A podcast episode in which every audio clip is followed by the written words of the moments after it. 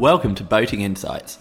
This is a podcast about achieving your boating dreams, brought to you by Above and Beyond Boating. We deliver the leading courses to skipper your own boat.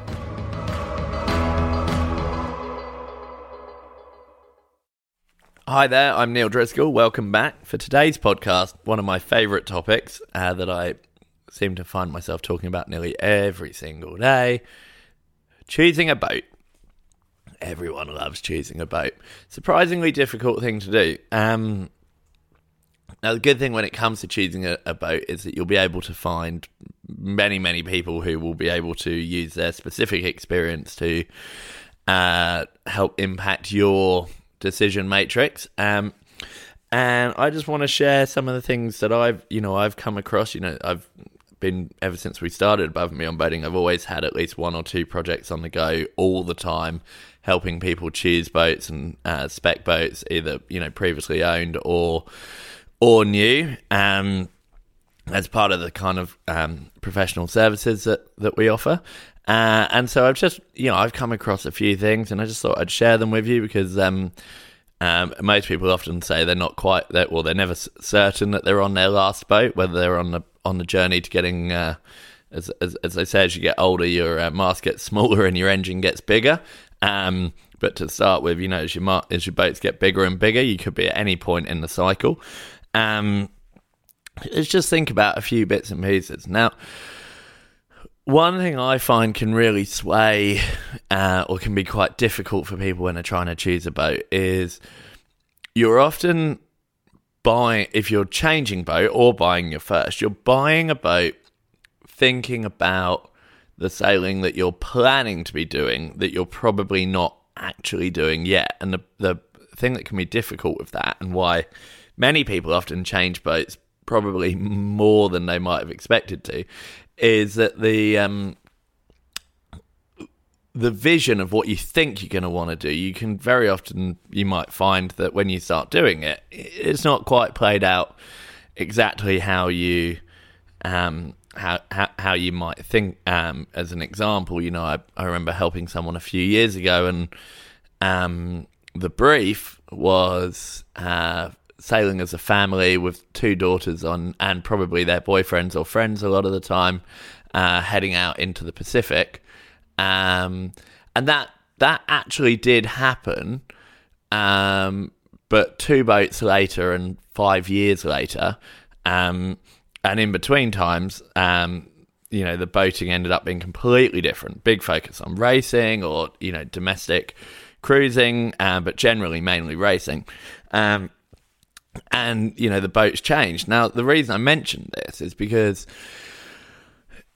taking your time to kind of really try and think about what is it that I actually want to be doing, and realistically, how much time am I going to be able to give the boat? Um, because you know, if I'm still working or I've still got kids at school, or you know, they're at school but they're going to be going into HSC or whatever the relevant qualification is. Am I going to have the time to go and do three months cruising? I mean, I love the idea, but is it realistic? Um, if the answer is yes, that's great. Um, but you know, you might.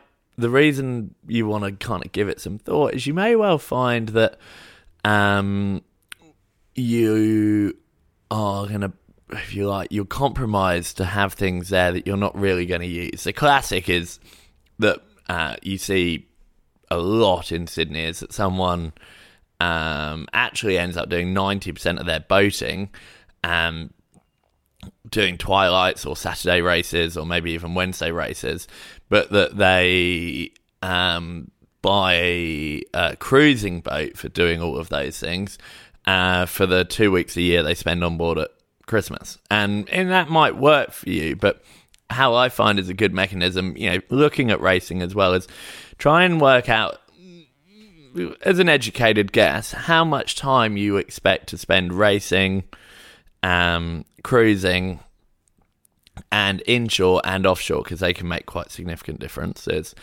Uh, and then look at that as a percentage. And when you're kind of making decisions about how um, how attractive key features are for you on a boat, um, weigh that up based on a percentage. So if if you know you're going to spend 90% of your time racing and 10% cruising, I think you, you'll be you'll be pleased that you, you actually weighed up the performance of the boat, giving that kind of a ninety percent weigh in, and then the liveaboard functionality, giving that ten percent. And that that might not work, especially if there's more than one person involved, and it's not just a boat for you, but maybe for a family or as a syndicate. But uh, it's a good starting point.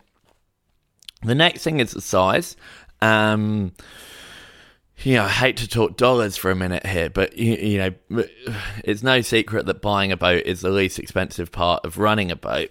But as you get bigger and more powerful, sometimes you can make quite significant steps up uh, in terms of your costs. So, for example, uh, when you leap over certain sizes, saying like uh, a bracket might be that at, at 30 37 feet, you can still get away with being at the top end of sort of a spec of hardware. But then once you go to 39 feet, you need to be using hardware that could still be getting used on 50 footers. And that means that every time you do anything, it's going to cost you, quite a lot more money. Whereas if you'd maybe stay just a little bit smaller, uh, it wouldn't have. Now, that's not always an issue, but it's, you know, like everything, you want to walk into things with your eyes open. So, um, you know, if you are thinking that you need the bigger boat because you want to have the extra cabin or the extra space or whatever it is, uh, or the waterline length, um, then just make sure that you're aware that of where you're at in terms of things like hardware and you know cams, clutches, all of that stuff. Um, uh, and you know, if you wanted to, you could even just get a couple of quotes on things like um, just contact a sailmaker that almost certainly will have made a sale for a similar boat in the past and just say, look, you know, how much would a mainsail be on this boat, or what if I got the, you know, the slightly smaller version? And you just got you, you go in with your eyes open. Um, other things, then, when you're choosing a boat, it is, uh, I think the dinghy can be heavily overlooked. You know, do we? How much do I care? Um, do I need davits or am I going to be happy just with a roll up? I mean, everyone's got an opinion here, and the good thing is it's our own opinion, so we're all right. Um, but um, the dinghy is one of the areas where the rule of ABB keep it simple skipper came in. Um, but you've just got to be a bit realistic. I mean, my my lovely dad, drive, you know, for years drove around with dinghy on the roof of his boat, but because of his shoulders, he needed me to get it off. Um, so, you know, we used it for a couple of days a year, and the rest of the time he just drove around with it because uh, I was in Australia and he was on Hayling Island.